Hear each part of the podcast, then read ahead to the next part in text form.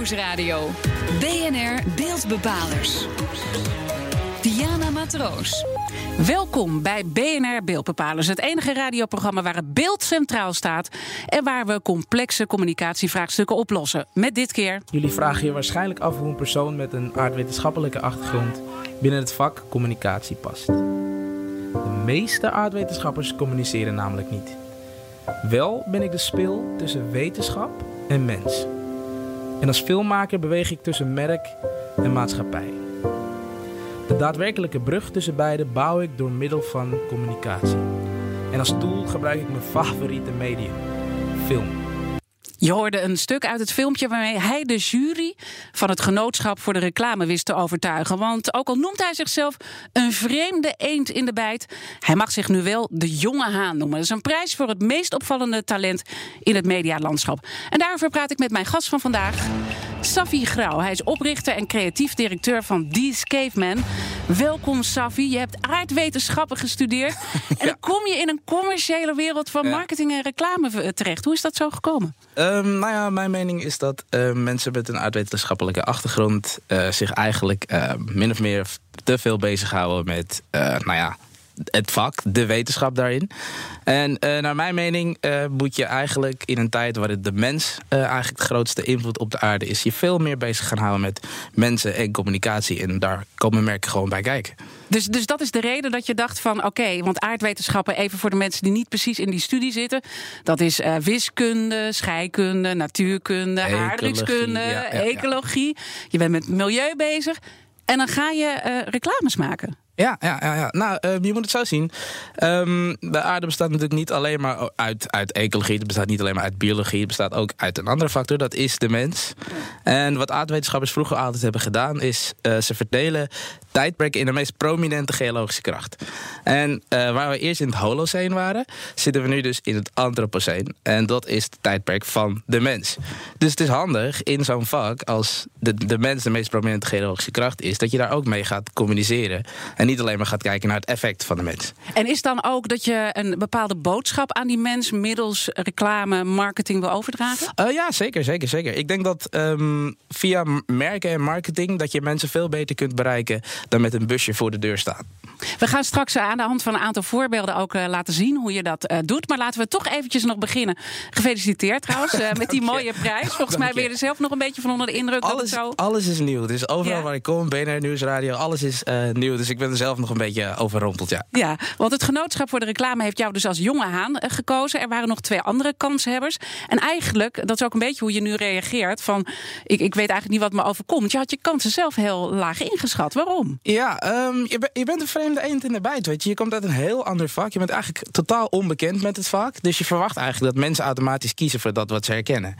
En ik zag het dus niet als uh, de kans om te winnen. Maar ik zag het als een kans om mensen wat te vertellen. Dus als je voor 40 van de grootste mediabazen van Nederland zit... Nou, nou, dan ga je je zegje doen. Ja, en, en, en wat is dan de kern van dat zegje geweest? Uh, de kern van het zegje is geweest dat uh, de ideologie van de samenleving verandert. En waar men in de jaren 90 dacht van we communiceren van merk naar consument... is het nu eigenlijk meer een dialoog. Het is een dialoog ja. tussen, tussen mens en uh, het merk. En um, die ideologie van de mens die schuift zich steeds meer naar eigenlijk aandacht voor de omgeving, aandacht voor jezelf, aandacht eigenlijk min of meer voor alles behalve het merk. Dus mensen willen liever een merk zien dat zich bewust is van hun wereld, dan dat een merk een wereld communiceert die eigenlijk te perfect is. En dan heb je dus ook een aantal andere uh, dingen gezegd. Bijvoorbeeld in een interview met Adformatie. Toen dachten we, wij willen jou echt hebben bij uh, beeldbepalers. uh, daar lazen we dat je vindt dat veel bureaudirecteuren een jaren negentig mentaliteit hebben. Dus dat was ook wel een beetje de kern van jouw boodschap. Ja, precies. En dat is dus wat ik zeg. In de jaren negentig hoefde je eigenlijk alleen maar op een abri een rode sportauto en een villa te plakken met het woord succes. En mensen zouden automatisch geloven dat dat een vorm van succes is. Tegenwoordig is dat dus steeds meer een dialoog. Je krijgt gewoon feedback. Als je reclame niet goed is, of als je communicatiestuk niet goed is, dan krijg je feedback terug. En zie je dus dat uh, al die uh, bureaudirecteuren daarmee aan het worstelen zijn, hoe ze dan die transformatie moeten maken? Ja, ja, ja. Dus een hele hoop uh, bureaudirecteuren zijn daarmee aan het worstelen. Want nou ja, goed, het verandert gewoon enorm snel.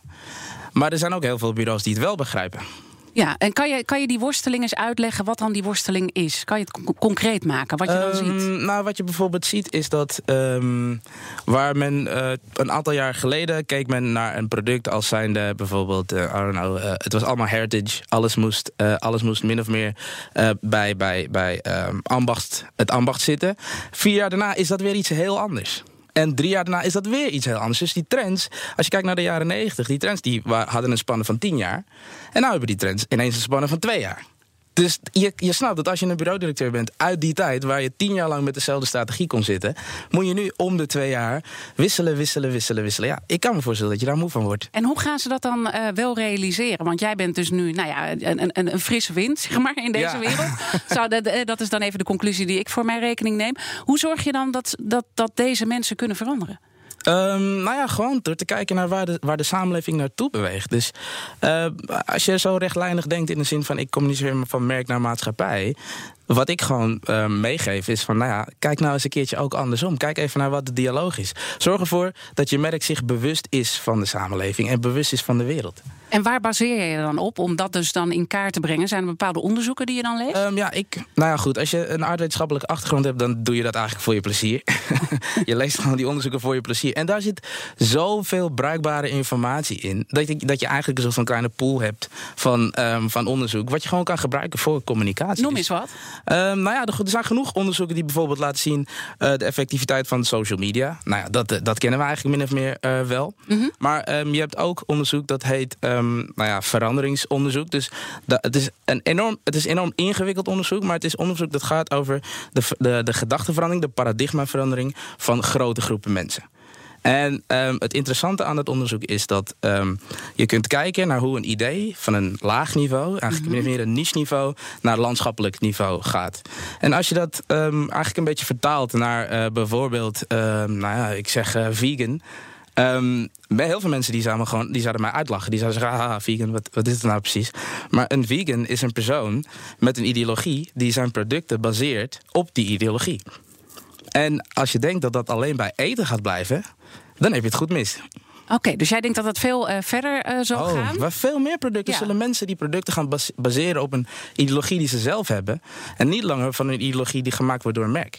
En als we dat dan even vertalen naar hoe jij eh, ehm, eh, de, de reclames maakt. Hè? Misschien, misschien kan je even een paar voorbeelden geven. Dat wij heel snel kunnen begrijpen wat jouw onderscheidende factor dan is. Hoe je dat in zo'n film vertaalt. Ja, nou, het, de onderscheidende factor zit hem vaak in het concept zelf. Dus ehm, de film is gewoon een uiting van creativiteit. Maar wat ga je vertellen? En nou ja, een goed voorbeeld is, ik heb gewerkt voor een heel klein merk, No Label. Die heeft gewoon gezegd van, hey luister, al dat gedoe met eh, het produceren van kleding in andere landen.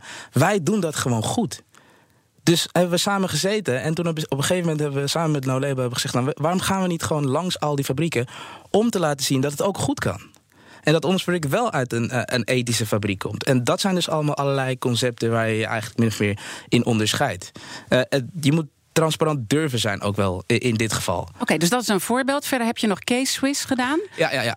Eh Case Swiss is een project waar je gaat voor diversiteit. Dus eh, nou ja, goed, in de modewereld is diversiteit nou eenmaal eh, een. Mensen zijn, bepaalde mensen zijn ondergepresenteerd. En ehm, mijn eerste gedachte is daarin, ik maak altijd een link naar de doelgroep en de maatschappij. En de doelgroep van Case Swiss is gewoon heel duidelijk mensen die houden van hip-hop. Het is een enorm diverse, diverse doelgroep. Dus ehm, in je concept moet je dat ook gaan eh, verwerken. En wat we toen met Swiss zijn gaan doen, is nou ja, heel veel eh, merken in die, in die kant doen dingen met eh, de jaren 90 hip-hop. En dat is dan Amerika. En dat kennen we eigenlijk al. En bij Swiss heb ik gewoon gezegd: waarom kijken we niet in de Caribbean wat er is gebeurd in de jaren 90 en vertalen we dat?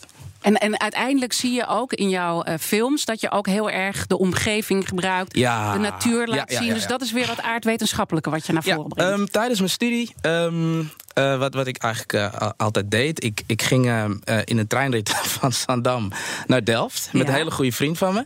En ehm, die, in die treinrit spraken we eigenlijk een uur lang met elkaar. En hij zat op de Willem de Koning Academie en ik ging toen Environmental Sciences in Delft studeren.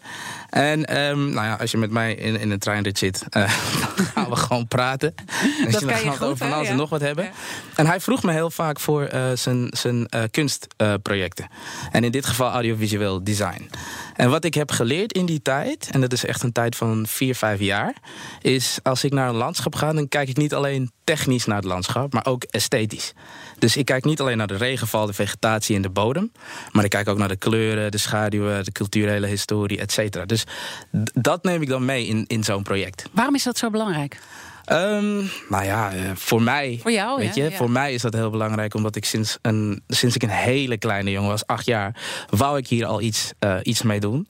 Dus uh, het is eigenlijk meer een soort van, een soort van uh, ja, emotionele reden waarom ik het doe. Dus ik, ik keek naar National Geographic, ik keek naar uh, uh, ja, Jacques Cousteau met zijn met rode, met rode petje.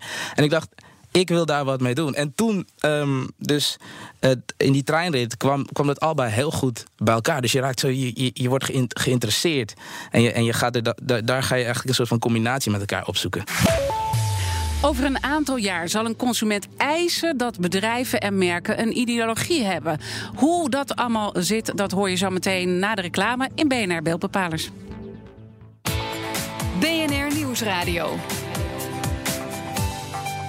BNR Beeldbepalers.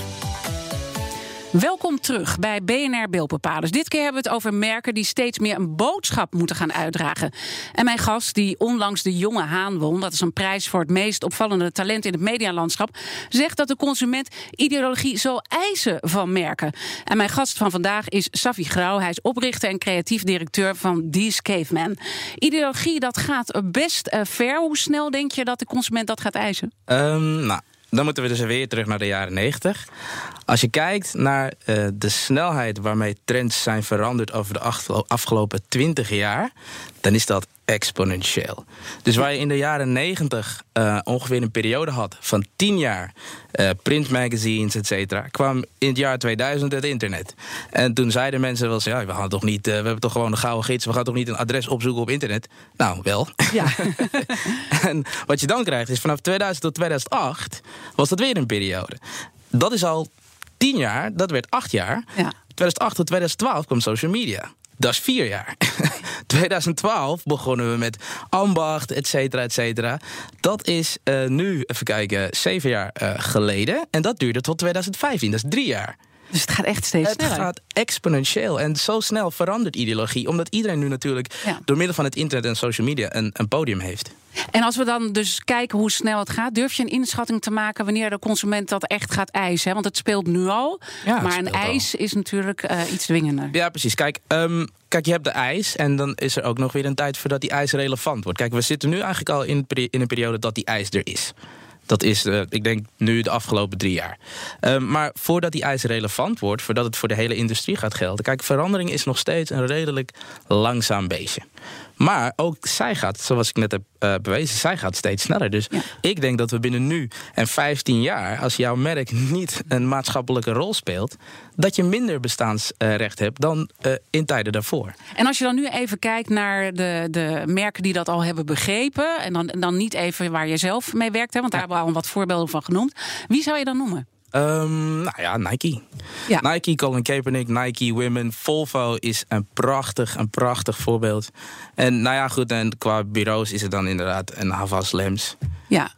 Laten we nog even, hè, want voor de mensen die er misschien nou ja, dat toch even gemist hebben. Ja. Ik kan me bijna niet voorstellen. Maar Colin Kaepernick, eh, American voetbalplayer, die ging dus tijdens het volkslied, eh, waar je normaal respect hebt voor het volkslied, hè, het Amerikaanse Ja. volkslied, ging hij knielen. Ja. En dat had alles met racisme te maken, waar hij dus opkwam nou ja, voor de zwarte burgers die onder druk staan. En Nike heeft dat, had Nike schoenen aan. Ja. En Nike heeft dat geclaimd in de reclame. Ja, Nike heeft dat omarmd. En ehm, dat is natuurlijk wel een hele goede en slimme set. En nu kun je natuurlijk zeggen van ja, maar Nike in jouw DNA ben je nog niet eh, die maatschappelijke rol aan het spelen. Maar Nike zegt wel van hé hey, luister, hier willen we wel het voortouw in slepen. En verandering in grote bedrijven is langzaam. Dus ik zeg Nike ja, chapeau. En bij Volvo? Ehm, bij Volvo is het ehm, eigenlijk meer een immigratiebeleid. Dus in de tijd dat er heel veel migranten naar Nederland kwamen, heeft Volvo laten zien: hé, hey, luister, onze banden komen hier vandaan, ons chassis komt daar vandaan, onze spuiters komen eh, uit land X, weet je wel. En zo hebben ze laten zien dat eigenlijk die Volvo-auto vanuit de hele wereld komt. En hebben ze gewoon gezegd: wij staan, wij staan daarachter. En, en dan tegelijkertijd zie je ook merken die dan echt weer de plank misslaan. Hè? Want dat Ja. eh, bespreken we ook heel vaak hier bij BNR Belbepalers. Pepsi, Pepsi. Nou ja, en, en, en, en bijvoorbeeld ook Gillette. Met die, Ja, eh, ja, eh, met die mannen die opeens na de MeToo anders gingen reageren. En dat, dus je kan het natuurlijk ook als merk helemaal verkeerd aanpakken. En, en dat merk je gewoon, want mensen er eisen ook een bepaalde oprechtheid. Ehm, merken moeten oprecht zijn. En als het niet duidelijk onderdeel is van je DNA, of een begin is van een DNA-verandering. Van, van een merk, ja, dan, dan voelt het ook gewoon niet oprecht. Dan voelt het meer als een brand message ineens. Net als Pepsi, net als inderdaad Gillette. Maar het is niet voelbaar dat het oprecht is. En bij Nike Women is die female empowerment voelt gewoon oprecht. En nou kan ik me voorstellen dat bedrijven en merken die dit luisteren, die zullen zeggen: Oké, wij, wij eh, herkennen de worsteling, want we moeten transformeren. En we zien ook eh, nou ja, dat, dat we ons steeds meer op de mens moeten gaan richten. Ja. Maar hoe doe je dat? Je hebt een groot bedrijf Ja. waar allerlei mensen al werken met een bepaald DNA. Ja. Wat ga je morgen anders doen? Eh, wat je morgen anders doen, gaat doen, is accepteren dat verandering langzaam is. Dus je moet gewoon accepteren dat je niet met één campagne gaat doen. Ja. Je moet een plan uitstellen voor een x aantal jaar, waarbij, waarbij jij denkt: oké, dit is realiseerbaar. En ehm, wat je heel erg ziet, is dat het, het wordt met evenveel moeite gedaan. als inderdaad de tijd dat men van eh, print naar digitaal moest. Dat was ook een heel ding. Oh mijn god, ja, nee, digitaal is nu het hele ding. Eh, Ja. We moeten van print naar digitaal. Ja, nu is het van no purpose naar purpose. En het is dezelfde verandering en diezelfde tijd zul je nodig hebben. Dus Ja, begin- tegelijkertijd zeg je, het gaat alleen maar sneller. Dus je gaat kan zeggen sneller, van ja. ja, je moet de tijd nemen. Maar intussen, eh, de kapers staan op de kust. Ja. Die kunnen jouw business eh, innemen. Zeker, zeker, zeker. En je zegt ook, het gaat niet alleen om de campagne. Het gaat ook om het hele bedrijf daarachter. Ja, ja. Hoe echt ben je? Dus het, het vraagt niet alleen een andere campagne maken. Nee, het vraagt niet alleen een, een andere campagne maken, inderdaad. Maar ik heb het nu in, in dit geval over de, de, de grote bedrijven zoals een Nike, et cetera. Weet je wel. Die moeten sowieso de trend voor zijn. Dus als je nu als groot bedrijf begint, ja, hey. helaas. Ja. Maar begin, morgen, als, wat je morgen kan veranderen, is je, je attitude naar verandering toe. Van hey, oké, dit is een langdradig proces. Dit gaan we niet met één campagne doen. Want dan gaat het fout. Kijk Ja. naar Pepsi, kijk naar Gillette. Maar laten we nou accepteren dat dit eh, een, lange, een, lang, een lang traject wordt. En laten we daar gewoon echt duidelijk een DNA-verandering in, in teweeg brengen. En laten we in ieder geval een, een maatschappelijke rol kiezen die, we, die, we, die bij ons bedrijf, bij ons merk past. Ja, dus je begint daar een verhaal eh, te kiezen. Je begint Juist. iets uit te stralen. Ja. Maar uiteindelijk heb je ook andere mensen in je bedrijf nodig. Oh, toch? zeker, zeker, zeker. Want, want anders krijg je eh, dat het dus toch niet klopt ergens. Ja, precies. intern. Dus het is eerst een communicatiestap intern. Eerst ga je intern kijken van jongens, wat past bij ons? We moeten onze bedrijfscultuur gaan, eh, gaan veranderen. En dat moeten we daarna uit gaan dragen. En dat is eigenlijk een beetje wat ik bedoel met, het, met die eh, relatief lange, dat, dat relatief lange traject. We zijn alweer aangekomen bij de conclusie. En eh, nou, we weten natuurlijk allemaal dat de samenleving verandert. En dus dat ook het reclame, marketingvak zou moeten mee veranderen. En Safi heeft ons ook eh, uitgelegd dat het echt exponentieel snel gaat. Dus dat de periodes gewoon steeds korter worden. En dat echt de consument gaat eisen dat bedrijven een ideologie hebben. Eh, waar moeten bedrijven, als je het nog even alles samenvattend, nou nu alles bij elkaar brengt wat je hebt gezegd. Wat zou jouw belangrijkste boodschap zijn aan bedrijven en merken? Ehm, mijn belangrijkste boodschap, aan bedrijven en merken zou zijn. Denk nou niet in campagnes. Denk nou niet in, in eh, periodieke, periodieke activaties. Maar denk aan je complete branding. Denk aan je complete merk. En wat draag je uit. En alsjeblieft, alsjeblieft, zoek een maatschappelijke rol om te vervullen. En die maatschappelijke rol, eh, dan kan je dus ook de plank misslaan. Zoals eh, bijvoorbeeld bij Gillette Ja, hè, of zeker. Pepsi. Ja. Wat je zelf als voorbeeld gaf. Dus hoe zorg je dan daarbinnen dat je de goede weg bewandelt? Door sowieso te beginnen intern. Als je bedrijfscultuur intern goed is, dan straalt het, dan straalt het vanzelf uit naar buiten. Maar wat is goed dan? Wanneer is je bedrijfscultuur intern goed? Eh, als iedereen achter één, en stel je voor je hebt eh, bedrijf X en die kiest, die zegt hey, wij gaan doen aan eh, female empowerment, laten we dat intern eerst laten zien. Dus laten we eerst daadwerkelijk vrouwen aannemen Ja. en hun laten beslissen over hoe we onze campagnes in elkaar moeten zetten. Ja. En je zal vanzelf zien dat dat, zich, dat dat gaat uitstralen, dat gaat naar buiten komen en dan, ja, dan heb je die verandering eigenlijk al teweeggebracht. En misschien ook wat meer aandacht aan culturele diversiteit. Ik bedoel, wij zijn allebei Ja. van Surinaamse afkomst. Ja, ja, ja, ja, ja. Eh, dus dus dat, dat geeft ook iets mee hoe wij ernaar kijken. Maar je ziet wel dat het landschap nu gewoon enorm verandert. Het en is dat je het veranderen, Het is, ja. je, kan, je kan er niet meer omheen, Je toch? kan, er niet, je kan er niet meer omheen. Je krijgt feedback van de samenleving. Wat, wat, wat is nu waar jij eh, mee bezig bent, waarvan je zegt dat wordt mijn nieuwe gave project? Um, zo. heb... Een film van Just Dig It? Ja, ja, nou, Just Dig It. Dat, ik kom sowieso uit de wieg van Dennis Carvers en, en uh, Wessel van Ede. Um, zij hebben me eigenlijk min of meer geleerd hoe je, je uh, het bedrijfsleven kunt betrekken bij een goede missie. Dus dat is sowieso iets waar ik altijd uh, in zit. Maar ja, door dit hele jonge haan gebeuren komt er zoveel op je af dat ik niet één project kan kiezen. maar wat wel interessant is, is dat heel veel um, makers en bedrijven een soort van hulp nodig hebben bij het vinden inderdaad van purpose. En daar kan jij bij helpen? En daar kan ik bij helpen, ja. De beeldbepaler van de week. Tijd voor de beeldbepaler van de week. En we kijken altijd wie deze week het beeld bepaalde. Redacteur Madelie van Haarlem, vertel. De beeldbepaler van de week is Blokker. Was natuurlijk volop in het nieuws, want het management van het noodlijnende bedrijf neemt het eigen bedrijf over. En volgens Barbara van Hussen, zij is president-commissaris van Blokker Holding, gaat het alweer wat beter met het bedrijf. Dit zei ze erover bij de NOS. Het harde bloeden is gestopt. Het, en het stelpen is eh, begonnen een, eh, een tijd geleden. Dat, uh, dat geeft effect. En wij hopen dat uiteindelijk dus ook het wondje geneest. Zonder litteken. En dat het een heel mooi lekker wijf wordt wat de Nederlandse markt inwandelt. Dat hopen wij. Safie, je lacht erom. Maar wat als jij nou Blokker eens onder handen mocht nemen? Wat zou dan jouw aanpak zijn? Nou ja, mijn aanpak zou zijn is... Nou ja, de, de, de mevrouw die zegt... Ja, misschien wordt het wel weer een, een, lekker wijf. Maar misschien moet het wel een vegan taartje zijn. Weet je, eh, de samenleving die kijkt naar Blokker... Naar, eh, als, als zijnde een, een soep waar je kunt kopen. Maar er zit helemaal geen beleving aan. Eigenlijk is het een warenhuis met spullen. En dat is niet langer meer iets waar, wat mensen willen. Mensen willen aandacht, mensen willen ambacht dus begin daar. En misschien inderdaad, als je kijkt naar Lekker Wijf is dat helemaal niet meer wat past. Misschien nee. moet het toch wel een vegan taartje zijn. Ja, en als je dan toch even dat vegan taartje concreet zou uitleggen... want dat is iets anders dan een lekker wijf, dat begrijpen we. Maar uh, hoe zou zich dat dan kunnen vertalen? Um, als ik naar Blokker kijk en als ik kijk naar de producten um, die ze hebben... dan zou ik in ieder geval communiceren en aanpassen waar die producten vandaan komen dat is voor mij persoonlijk iets wat me interesseert. Want, en ik denk met mij heel veel andere mensen. Mensen geven namelijk um, om de spullen die ze kopen en waar het vandaan komt. Dus als er spullen zijn bij Blokker of als er items zijn bij Blokker die, uh, waarbij Blokker aan kan tonen van heen luisteren, we zijn hier in ieder geval bewust in, communiceer dat. En ook al is het fout waar het vandaan komt. Ik bedoel, ik weet het niet hoor. Waar, uh, ja, waar de spullen van Blokker vandaan komen. Ik winkel er zelf ook, ook niet nee, maar, maar, maar, als je dus vertelt waar het vandaan komt, dan moet het ook goed gemaakt ja, zijn. Natuurlijk, want, ja, maar, want anders dan, dan is het precies, geen lekker verhaal. En, natuurlijk. en, en re reorganiseer het. Ik bedoel, het, is, het gaat hier om je DNA. Dus reorganiseer ook wel waar je, waar je items vandaan haalt.